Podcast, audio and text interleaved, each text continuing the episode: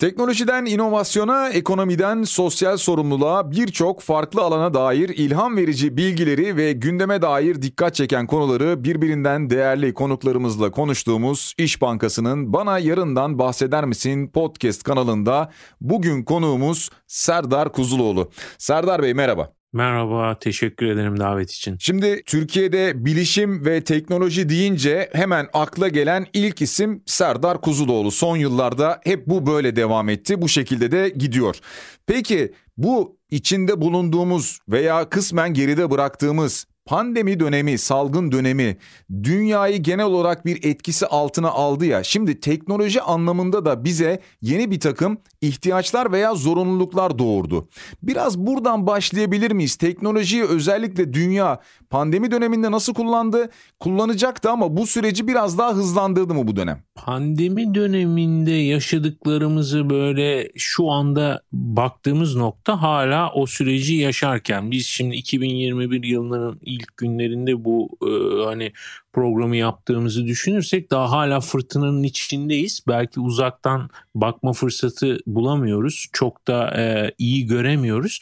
Ama e, birkaç noktadan e, teknolojiyle kesişimine baktığımızda öncelikle teknoloji bu kadar gelişmiş olmasaydı bu salgın olmazdı. Çünkü bizim bu salgını e, hayatımıza sokmamızda e, ki bütün e, ihtimaller teknolojik olarak gelişmemizin dolayısıyla dünyada yayılmamızın hatta normalde insan ların e, doğal habitatına uygun olmayan coğrafyalarda, şartlarda yaşamamızı teknolojiyle mümkün kılmamızın sonucunda. Yani biz dünyada artık o kadar yayıldık ki hayvanlara e, bıraktığımız alan onlara da yetmiyor. İç içe yaşıyoruz.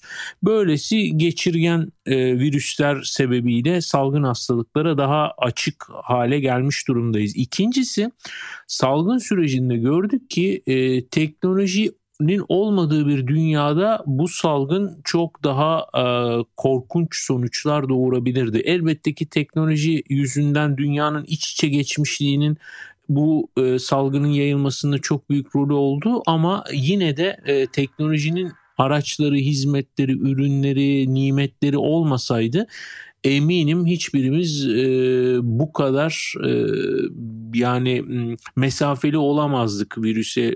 Tabii ki bunun hmm. bedelini ödeyen insanlar oldu. E, tabii ki bazı insanlar kendilerini mesleki olarak, e, sektörel olarak daha ön planda, ön cephede e, savaştı. Bizler adına bir şeyleri üstlendiler. E, ama bu gerçeği de değiştirmiyor. Son olarak da şu ana kadar teknolojinin bize vaat ettiklerinin ne ifade ettiğini çok iyi gözlemleme fırsatı bulduk. Yani otomasyon, yapay zeka, elektronik ticaret, internet hmm. iletişimi, hmm. sosyal medya vesaire aklımıza ne geliyorsa bütün bu teknolojilerin, hizmetlerin nasıl bir dünyayı kurduğu, neyi vaat ettiği ve e, neye muktedir olduğunu tecrübe ettik. Çok büyük bir ölçekte dünya çapında hani eğitimden bankacılığa e, böyle bir kesişimden bahsetmemiz mümkün sanıyorum en kaba hatlarıyla bu salgın özelinde. Evet yani aslında hepimizin teknoloji olan ilgisi ve ihtiyacı arttı. Belki de var olan teknolojiyi biz yavaş yavaş ilgi alanımıza alıp onu öğrenmeye belki de zaman zaman ihtisaslaşmaya başladık o alanda.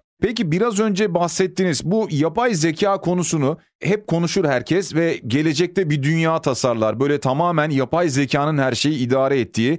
Yani neredeyse insanın e, varlığının pek olmadığı, insan gücünün çok geri planda kaldığı dünyalar hayal edilir.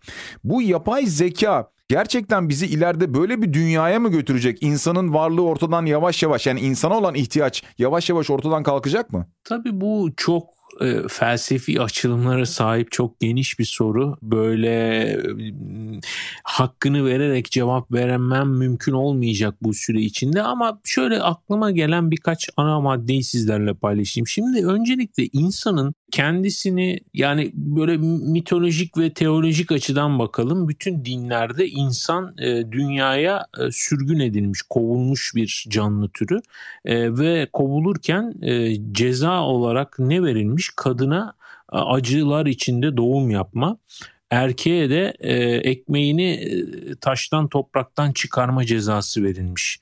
Şimdi kadınlar epidural anestezi falan filan gibi tekniklerle bunu aşmayı başardı ama evet. e, genel anlamda kadını ile erkeği ile bugün ekmeğimizi taştan çıkarıyoruz. Belki de bu yüzdendir bilmiyorum ama insan kendisini sürekli olarak işiyle ve mesleğiyle tanımlamak durumunda kalıyor. Yani biriyle tanışıyorsunuz ne iş yaptığınızı soruyor. Biraz patavatsızsa kaç para kazandığınızın derdine düşüyor.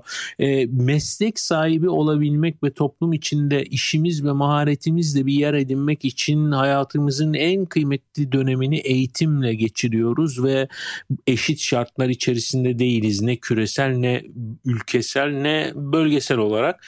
E, bütün bunların devamında biz şimdi insanı hep işiyle ve mesleğiyle tanımlıyoruz. Yani işi varsa daha doğrusu başka bir açıdan bakarsak bir işe yarıyorsa insan yaramıyorsa değil öyle boş gezinin boş kalfası bu e, hani e, depozitosuz şişe gibi e, çöpe atılabilir bir varlığa dönüşüyor. Oysa ki e, insanın sadece insan olmaktan ve sadece dünyada bulunmaktan dolayı hakları var. Çünkü hiçbirimiz kendi rızamızda burada değiliz ve e, bize vaat edilen bazı ortak standartlar var. Bu işin birinci kısmı. İkinci kısmı da insanoğlu güdülerine ve duygularına o kadar e, bağlı ve bağımlı ki bu yapay zekanın da benzer motivasyonlara sahip olması gerektiğini düşünüyor. Yani e, zafer coşkusu ya da mağlubiyetin korkusu işte olmayan bir yapay zekayı hayal edemiyoruz. Mesela IBM'in ilk e, yapay zeka daha doğrusu IBM'in o meşhur yapay zekası e, meşhur satranç üstadı Gary Kasparov'u yendiğinde ya. gazeteler şöyle bir başlık attı işte yapay zeka insanlığı yendi. Ya yapay zeka insanlığı yenmedi. Gary Kasparov'u yendi. Yani yapay zekanın karşısına satrançta ben otursam benim gibi 4 milyar insanı e, hani hallaç pamuğu gibi atardı. Hı hı. Geri Kasparov insanlığın en uç noktasıydı. Biz şimdi insanlığı da tanımlarken e, aslında çok genel bir çerçeve çiziyoruz. Bir de şunu düşünelim yani Deep Blue adlı yapay zeka Geri Kasparov'u yendikten sonra After Party'de şampanyanın sular gibi aktığı bir şeye eğlenceye katılmadı ki. Yani düğmesine bastılar kapattılar. yani yapay zekanın e, bizim sandığımız gibi motivasyonları yok. Yapay zeka ile ilgili bence duymamız gereken endişe bu birçok kabiliyete sahip ve ölçeklenerek her e, işe e, evrilebilecek olan gücün kimin adına hizmet vereceği, kimin e, adına çalışacağı, kimin çıkarlarına hizmet edeceği. Bu programladığınız bir cihaz. Yani buna parametreleri veriyorsunuz. Diyorsunuz ki bu insan makbuldür, bu değildir. Çünkü bu böyledir, bu şöyledir. İşin kötüsü biz insanlar olarak bence yapay zekanın tek sorunu bu. Biz insanlar olarak ön yargılarımızdan kurtulabiliyoruz. Zamanla değişiyoruz. Ben 10 yıl önceki Serdar Kuzuloğlu değilim. 10 yıl sonra da böyle olmayacağım. Umarım olmam. Değişirim. Ee, insan olmanın özelliği bu ama e, dijital sistemler siz onları değiştirmediğiniz sürece bütün ön yargılarımızı, parametrelerimizi, algılarımızı ölümsüzleştiriyor. Yani ölümsüz bir ön yargı makinesi. Buna dikkat etmekte fayda var. E, son olarak da insan e, ıskartaya çıkar mı? Yani mesela Endüstri 4.0 diye çok konuşulan bir şey var. İşte yapay zekalı hmm, otomasyon evet. sistemleri üretim yapıyor. Robotlar artık insana ihtiyaç kalmayacak. Mesela bunun bir 5.0 olacaksa bence sahiden bu hani Karl Marx'ın da e, ipuçlarını verdiği gibi çalışmak zorunda olmadığımız bir dünya olmalı 5.0. Yani ben sahiden hani sabah mesela diyelim ki işte bir çorap imalat atölyesinde dokuma tezgahının başındaki bir ustabaşı olarak haydi bugün gideyim de daha da güzel çoraplar üreteyim diye bir coşku yaşama sevinciyle gitmiyorum ki. Yani bütün yaptığımız işlerin büyük bir bölümü e, hayatta kalmamızı ve hayallerimizi gerçekleştirecek geliri bize sağlaması için çalıştığımız işler. E, eğer ki onların maliyetleri düşerse bu tip otomasyon sistemleriyle insan kendisine her zaman iş bulacak. Bakın bir örnekle kapatayım bu muhabbeti sözü tekrar size vereyim. Otomobilin icadında çok tartışılan konu var. Bunlardan birisi de meşhur e, meslekler yani çok yaygın nalbantlar var işte at arabalarına çalışan e, sektörler var. Hepsi tabii ki yavaş yavaş e, hayatımızdan çekiliyorlar ama Aynı dönemde mesela bakın 1900'lerin e, başlarında Amerika Birleşik Devletleri'nde e, nüfusa yetecek kadar at bulabilecek miyiz tartışmaları yaşanıyor otomobil yaygınlaşmadan önce. Hmm. Ama otomobil geldiğinde doğan meslek dallarına bakın. Yani işte cama kara film çekmekten arabanın altına floresanla mor ışık takanlara işte karbüratör ustalarından ne bileyim e, işte bilmem neye kadar benzin akaryakıt pompacısına kadar binlerce meslek dalı doğurdu. İnsan kendine bir meşgale bulacak. Ama bence benim esas endişe ettiğim bu insanın yapay zekanın yaygınlaşıp ucuzlaştığı bir dönemde e, kendisini anlamlı kılabilecek e, becerileri nasıl edineceği yani buna imkan bulabilecek mi? İmkan bulursa para bulabilecek mi? Hmm. Belki de mesele bu. Yani ileride aslında şunu anlıyorum yapay zekada tabii ki bir duygu yok doğru. Kimin kontrolünde olacağı çok daha önemli olacak. Buradan bu çıkıyor ortaya. Peki yapay zeka kontrolünde neler olabilir bir yandan düşünüyorum da tabii ki bunu iyi anlamda kullanmak önemli. Belki yapay zekanın çıkaracağı savaşlar da olabilir veya savaşlarda kullanılabilir. Ama bir de şunu düşünelim gelecekte bunu kullanabilecek sektörler de var. Yani daha fazla belki kullanabilecek sektörler hayatımız içerisinde yer alabilir. Bunlar neler olabilir? Yani öngörünüz nedir bu konuda? Mesela güncel hayattan iki uç örnekle e, bir resim çizmeye çalışalım. Hı hı. Örneğin kanser türleri içerisinde epey tedavisinde başarılı olduğumuz e, türleri var.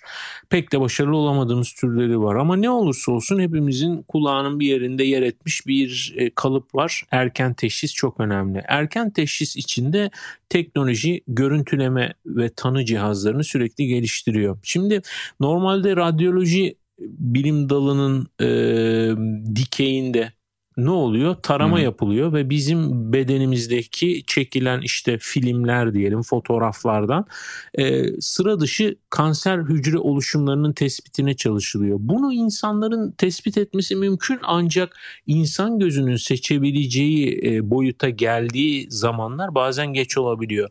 Yapay zeka ise bugün dünyada kamuya açık e, ülkelerle çalışarak kamuya açık bütün görüntülenmiş filmleri tarayıp öğrenip aklına yazıyor ve insan gözünün görmekte çok çok zorlanacağı seviyedeki erken oluşumları dahi tespit ederek binlerce kanser hastasına umut oluyor. Şimdi bu yapay zekanın bir yönü.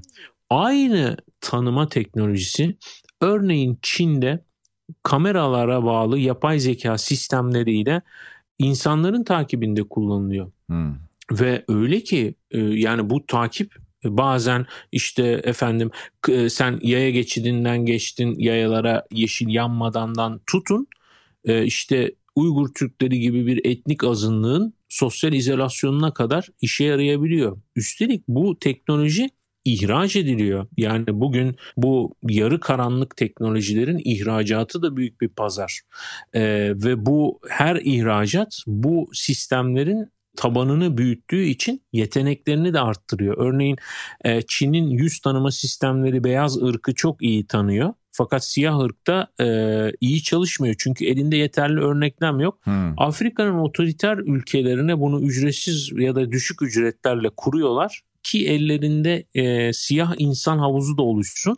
Bu konuda da gelişsinler diye. Sonra bunu dünya ölçeğine yayacak. Yani e, yapay zeka sahiden o meşhur örnekteki gibi işte bıçak örneği gibi e, domates de doğuruyorsun, insan da doğrayabiliyorsun. Buradaki belirleyici olan yapay zeka çağındaki insanların vicdanı, ahlakı e, ve yaşamdan beklentisi olacak sanırım. Şimdi bu tip konular konuşulduğunda gelecekte hep böyle teknolojiden bahsedilir. Teknolojik ürünler, hatta işte uçan arabalar, cep telefonuna benzer arabalar, yolda kendi kendine giden araçlar. Bunlardan hep bahsedilir ama Belki de geride kalan ama yavaş yavaş fark etmeye başladığımız bir konu var ki veya vatandaşın yavaş yavaş fark etmeye başladığı bir konu var ki tarım. Tarım aslında tamamen doğa ile ilgili bir alan olmasına rağmen tarımda da muhtemelen bu teknolojinin kullanılması mümkün değil mi? Mümkün ve teknolojinin sağlıkla birlikte kendisini en fazla bu dönemde hissettirdiği sektörlerden biri de tarım. Ne yazık ki biz tarım e, çerçevesinde Türkiye'de çok başka tartışmaların içindeyiz. E, ama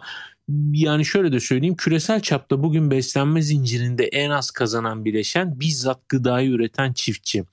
Ee, ve bugün baktığımızda mesela e, tarımın icadından bu yana 250 binden fazla bitki türüyle insan tanışmış doğada. E, fakat sadece 7 binini gıda olarak kullanmış. Birleşmiş Milletler'in bir verisi var aklımda. E, bugün sadece 12 e, tarım ürünü ve 5 hayvan türü ile e, gıdamızın yaklaşık %75'ini oluşturuyoruz. Yani insan çok az e, besin türüyle hayatını devam ettiriyor esasında. Yediklerimizin dörtte üçü 12 bitki, meyve, sebze ve 5 hayvandan oluşuyor. Ve 2050'li hmm. yıllarda dünya nüfusunun e, mümkün olan en üst seviyesi olan 10 milyar kişiye ulaşması bekleniyor. Sonra bir düşüş yaşanacak. E, şimdi hmm. aşırı avlanma Türkiye'de de gündemde hep yerini tutuyor av sezonunda. Balık havzalarının %60'ını tüketmişiz. E, gıda üretiminin muhtaç olduğu tarım alanlarının büyük bir bölümünü hayvancılık, e, dörtte üçünden fazlasını hayvancılık e, tüketiyor. E, su kıtlığı gündemde bu yüzden teknoloji hayatımıza giriyor. Şimdi teknoloji nerelerde giriyor? Birincisi e, bizim vahşi sulama dediğimiz işte hortumla haldır uldur sulama yerine suya ihtiyacı olan köklere tek tek ilgilenerek ihtiyacı olan kadar sadece su veren ve gübre veren ve ilaçlama yapan yapay zeka destekli sistemler. Bunlar senelerce farklı endüstrilerde pişmiş teknolojiler. Ee, bir model bu yani tarımın modernleşmesi, daha suyu, gübreyi, hı hı. E, tohumu daha verimli kullanması. Bir, bir diğeri Tarıma uygun arazisi olmayan bölgelerde kapalı alanlarda güneşsiz ve topraksız tarım. Burada da işte led ışıklar yardımıyla suda ya da çeşitli bileşenlerin içerisinde köklendirilip filizlendirilip yetiştirilen tarım ürünleri.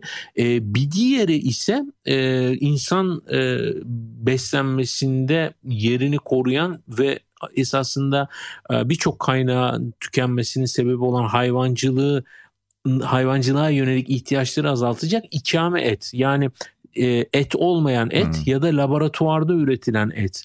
Her ikisinin de e, e et ile ayırt edilemez lezzette ve 10 yıl içerisinde etten daha ucuz olması bekleniyor. Bugün mesela sebze tabanlı etler e, dünyanın birçok ülkesinde Türkiye'de ne yazık ki e, düzenleme gereği yasak ama dünyanın birçok ülkesinde hamburger, pizza zincirlerine bile girdi e, ve son derece lezzetli ve uygun fiyatlı ve etin hiçbir su tüketimine e, veya işte kolesterol etkisine sahip değil. Hı hı. E, bunun balık, tavuk için olanları var vesaire. Yani önümüzdeki dönemde bu 10 milyar insanı hayatta tutabilmek için bugünkü tarım e, ve hayvancılık ve balıkçılık sektörümüzün pratikleri yeterli değil. Bugün e, sürdürülebilir olarak dünyanın mevcut sistemi 3,5 milyar insanı besleyebilir durumda. Bunu 10 milyara ölçeklemek için teknolojiyi bir kaldıraç olarak kullanıyoruz ve bununla ilgili çok gelişmeye de şahit olacağız. Belki fırsatımız olursa ileride konuşuruz. Evet. Bu arada siz anlatırken dikkatimi çekti. Şimdi ben duymuştum ama gerçekten hani yapay et diyeceğim şimdi. Bundan tattınız yediniz mi? Bize gelir mi? Yani bize gelir mi'den kastım şu. Biz böyle kebaplarla falan büyümüşüz. Bize gelir mi o manada tat olarak, lezzet olarak ne dersiniz? Şimdi bir, bir küçük parantez açayım. Enteresan. İnsanoğlu yediği yediğini içtiğini mesele eden tek canlı türü biliyorsunuz. Yani dünyada hiç böyle başka bir canlı yok. Biz yemeğimize çok önem veriyoruz. Ne yediğimize, nasıl yediğimize, nerede yediğimize bunların hepsi bizi insan yapan şeyler. E, şunu söyleyeyim ben bu sebzeden üretilen ikame et diyebileceğimiz e, yapay et değil ama e, hani et etsiz et deniyor bunlara meatless meat de deniyor. Hı hı. Ondan yedim hamburger yedim mükemmeldi tadı. Yani hmm. e, benim ete yönelik lezzet anlamındaki bütün hissim lezzet beklentim hepsini karşıladı ve onu bir işte bir et et obur bir hamburgerciye yedirsek benim gibi e, ayırt edemez. Ben bilerek yedim ama sayeden ayırt etmekte zorlandım. Hı hı. E, yapay eti, laboratuvar etini henüz deneyemedim. O çok e, şu anda daha az araştırma safhasında bir şey ama çok enteresan. Mesela bir inekten yaklaşık işte 400 hamburger çıkabiliyor. Onlar bir kök hücreden hiçbir hayvan kullanmadan milyonlarca hamburgerlik et üretebiliyorlar. Üstelik yani içinde hiçbir antibiyotik yok, hormon yok, bir o yok, bu yok. Ee, tabii işin hangi tarafta e, evrileceğini bilemiyoruz e, ama sebze tabanlı et daha kolay çünkü işte sebze zaten doğamızda yetiştirebildiğimiz şeyler çok büyük yatırımlar gerektirmiyor. Ee, ama işte e, ne zaman yaygınlaşır ne olur bilmiyorum. Fakat şunu söyleyeyim zaten dünya nüfusuna et yedirecek kadar eti üretmemiz mümkün değil. Hı hı. Zaten bir azınlığın besin zincirinde yer alıyor sadece. Onun yaygınlaşması için de bence böyle e, açılımlar göreceğiz. Öte yandan bir de unutmayalım ki bu vegan vejeteryan akımlarda yükselişte. Evet doğru. Yani hem o akım yükselişte hem de bir yandan işte sağlıklı beslenme akımı, biraz daha fit kalma akımı da bir yandan yükselişte. Peki şu an bizim yaşadığımız dönem bir otomasyon çağı diyebilir miyiz yoksa otomasyon çağına biraz daha var mı? Bunu şu anlamda soruyorum. Evet biz radyolarımızda mesela kullanıyoruz. Televizyonlarda kullanılıyor yani bizim sektörde var. Veya çeşitli fabrikalarda otomotiv sektöründe görebiliyoruz. Otomasyon çağı biraz daha farklı mı? İleride mi gelecek yoksa şu an tam o dönemin içerisinde miyiz? E, böyle tabii geçiş dönemlerinde e, miladı koymak, kilometre taşlarını dizmek çok zor bir şey. Mesela bunu şuradan anlayabiliriz. E, böyle geçiş dönemlerinde gündelik hayatın içerisinde var olan şeylerin başına sıfatlar eklenmeye başlar yani şöyle somutlaştırayım. Mesela bir otomobil almak istediğinizde e, galeriye gittiğinizde ben e, veya bir arkadaşınıza bahsettiğinizde işte ben bir dizel araba aldım, ben bir benzinli araba aldım hmm. demezsiniz ama ben bir elektrikli araba aldım dersiniz ve bu herkes için tanımlayıcıdır. Evet. İşte ben ticaret yapıyorum demezsiniz de elektronik ticaret yapıyorum dersiniz. E, bu farklılaştırır. Ticaretin artık bir sıra e, dışı tarafı kalmamıştır. Elektronik ticaret yenidir. Otomasyon dediğimiz şey de 1960'lardan beri hayatımızda var. E, Amerika'da otomotiv sektöründen başlayarak yaygınlaştı malumumuz. E, bugün artık işte bankacılık uygulamalarımızdan e, dinleyeceğimiz şarkıların tavsiye sistemlerine kadar otomasyon ve yapay zeka var. Üstelik hani işleri gönüllü olarak bunlara devreder durumdayız.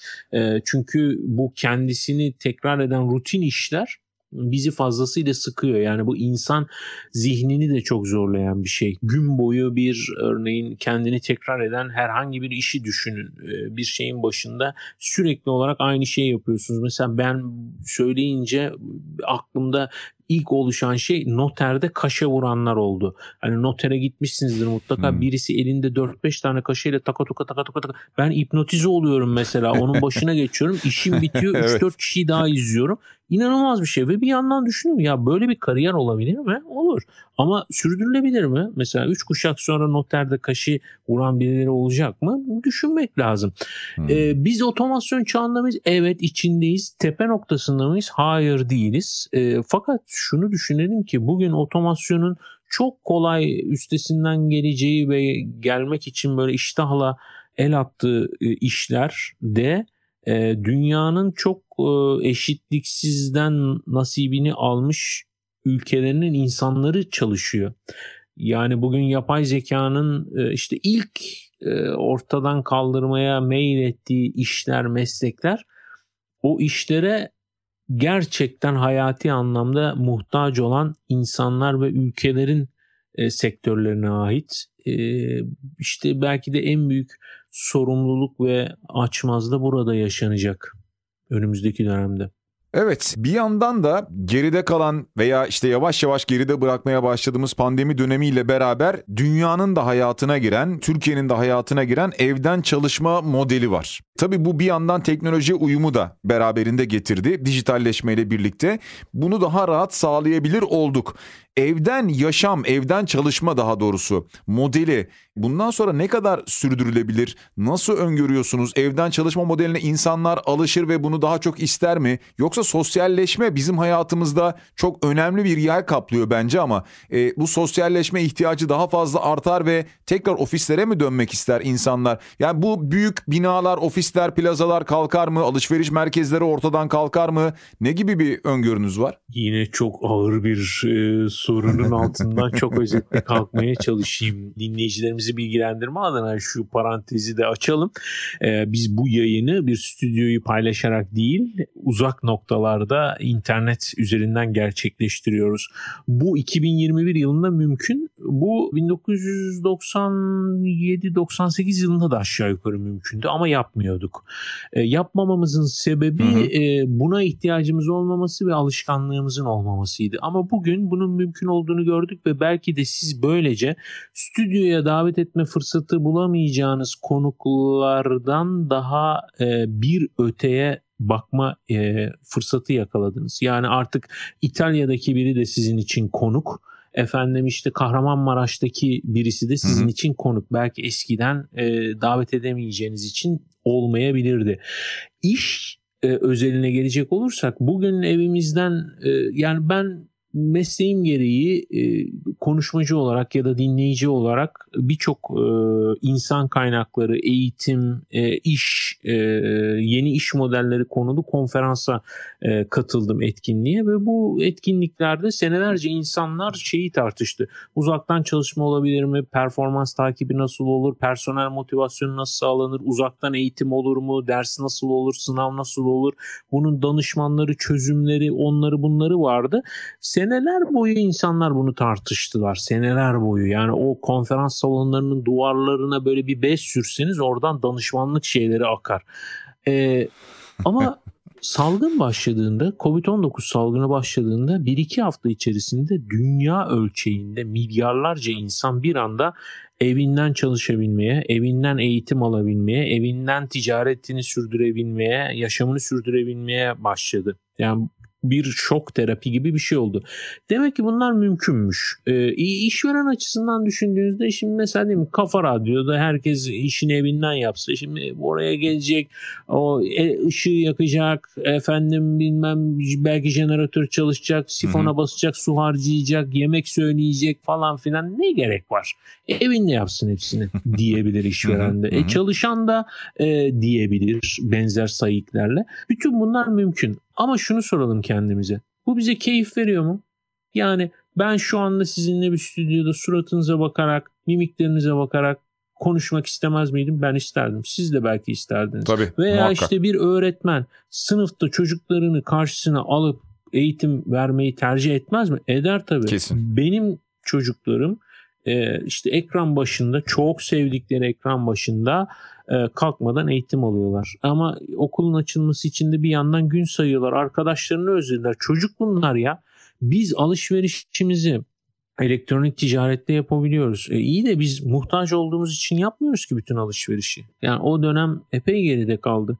Biz birazcık da terapi için dışarı çıkıyoruz. Bugün alışveriş merkezlerine giren kişi sayısıyla alışveriş yapan sayısı arasında korkunç bir fark var. İnsanlar gezmek için gidiyorlar. Yani bugün dediğim dün tabii. tabii. Gezmek için gidiyorlar, eğlenmek için, sosyalleşmek için gidiyorlar. Yani bizler hayatımızda bir arada çalışma e, için e, kurgulanmış varlıklarız. Biz bir arada anlamlıyız. Tek başımıza öyle zannedildiği kadar verimli ve üstün değiliz. Şu anda bizi buluşturan uygulamanın ben kampüsünü gezdim. E, yani bizi bir arada konuşmamızı sağlayan şirketin kampüsünü gezdim. Dünyanın en büyük kampüslerinden biri binlerce kişi çalışıyor içinde. Neden? Biz uzaktan işlerimizi yapabilelim diye. Yani bu ironiyi de iyi okumak lazım. Bugün uzaktan yaptığımız işlerin mümkün kılan uygulamaların çalışanları dev kampüslerde bir arada bunları geliştirdi. Oysa ki e, onlar da evlerinden çalışabilirdi. Bir kısmı da çalışıyordu. Ama bence mesele şu. Şimdi bu bir mecburiyete dönüşünce evlerimize hapsolunca bu bazıları için imtiyaz oldu. Bazıları için gerçekten cehenneme dönüştü e, ne olursa olsun. Bundan sonra yani ipler gevşediğinde illaki normal zamanlara tekrar döneceğiz. Hani insan hiç bitmeyecekmiş gibi zannediyor. Ben de Marmara depreminde hani hiç hmm. bitmeyecek sanıyordum. Bitti ama birkaç saniye sonra. Ama o an bitmeyeceğine emindim. Bütün bugünler gelip geçecek. Bütün bugünler gelip geçtikten sonra çalışanlar ve çalıştıranlar nasıl bir mutabakat sağlayacaklar? Yani diyecek ki işte ya patron ben bugün gelmesem de evden bunu yapsam olur mu? E, patron artık bunun mümkün olduğunu bilecek. Eğer patronun derdi işin yapılmasıysa e, bunu kabul edebilir.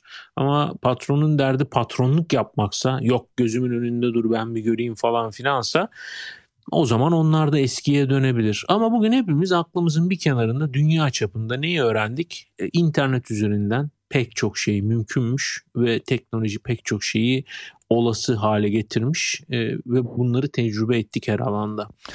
Evet bir yandan şimdi bu teknolojiyle beraber yaşarken bir yandan e, şunu da merak ediyorum.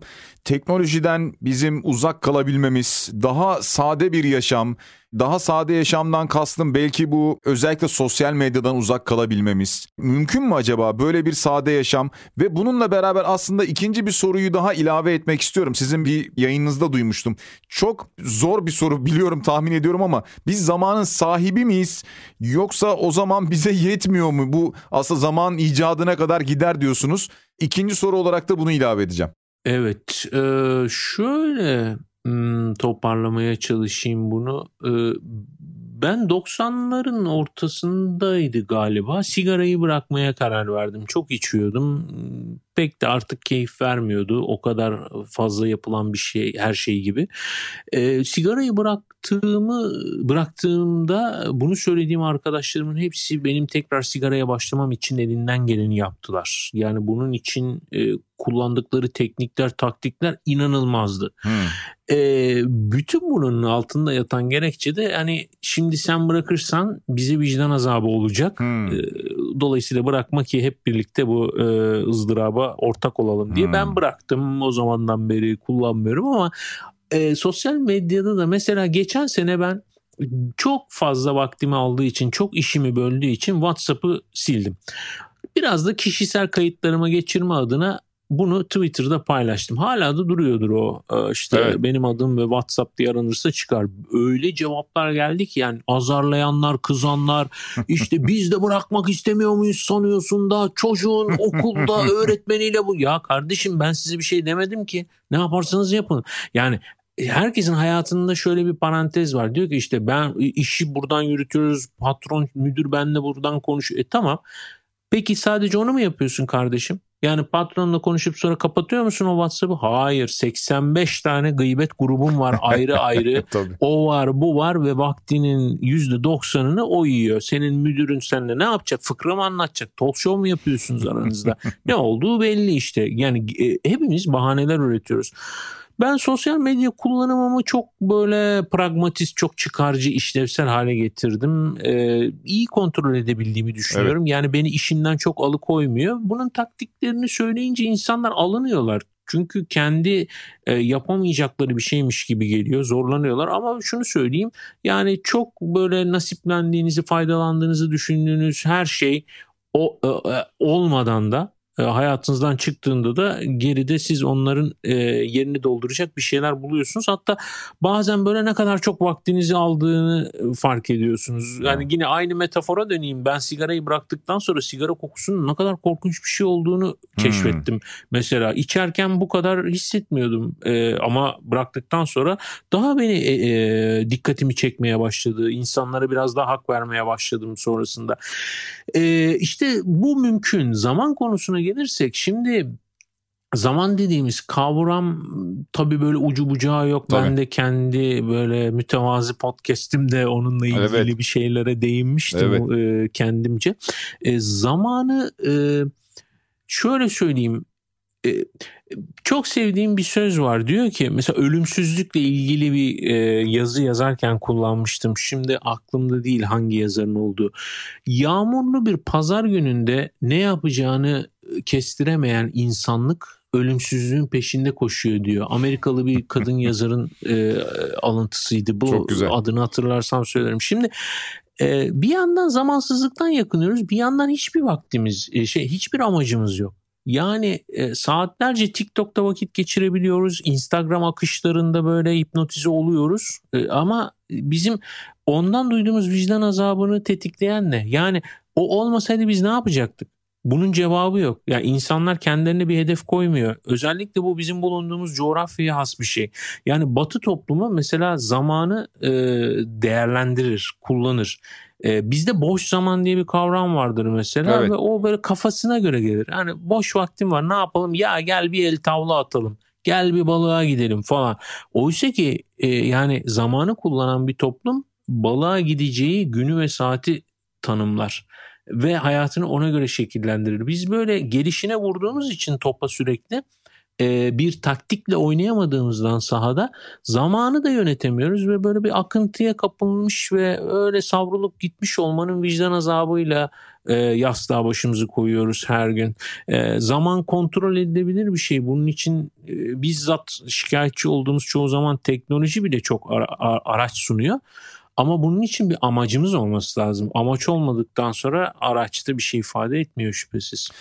Evet zaman aslında sınırsız olsa belki bu sohbeti de biz çok daha uzun süre götürebiliriz ama yavaş yavaş sohbetin sonuna geleceğiz. Şöyle de bir şey oluyor açıkçası kendi adıma söyleyeyim. Mesela sizin de ben YouTube'da videolarınızı izlerken veya dinlerken bazen mesela yetişebilmek için çünkü bir sonra gelecek cümleyi merak ediyor insan. Yetişebilmek için bazen o hızlandırma yöntemiyle e, bir, bir buçuk kat veya işte iki kat hızlandırarak mesela dinleyip takip ediyorum.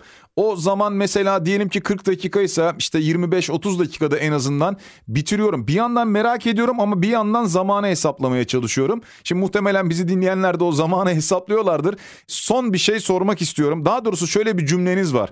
Mutlu olmayı istiyoruz ama sorumluluktan da kaçıyoruz demiştiniz. Yani bir yandan evet mutlu olmak istiyoruz hepimiz ama sorumluluk almadan yani mutluluk bize gelsin diye bir beklentimiz var gibi. Yani bu söz zaten sizin sözünüz sizden çıkan bir söz olduğu için size soracağım. Bir parça açabilir misiniz bunu? Bu felsefe tarihinde e, çok tartışılan bir konu. İşte insan boş bir anında kendine de mutlaka en azından bir kere sormuştur. İşte benim bu dünyada ne işim var? Ben niye dünyaya geldim? Yani benim amacım ne? Burada bulunma amacım ne? Bu dünya niye var?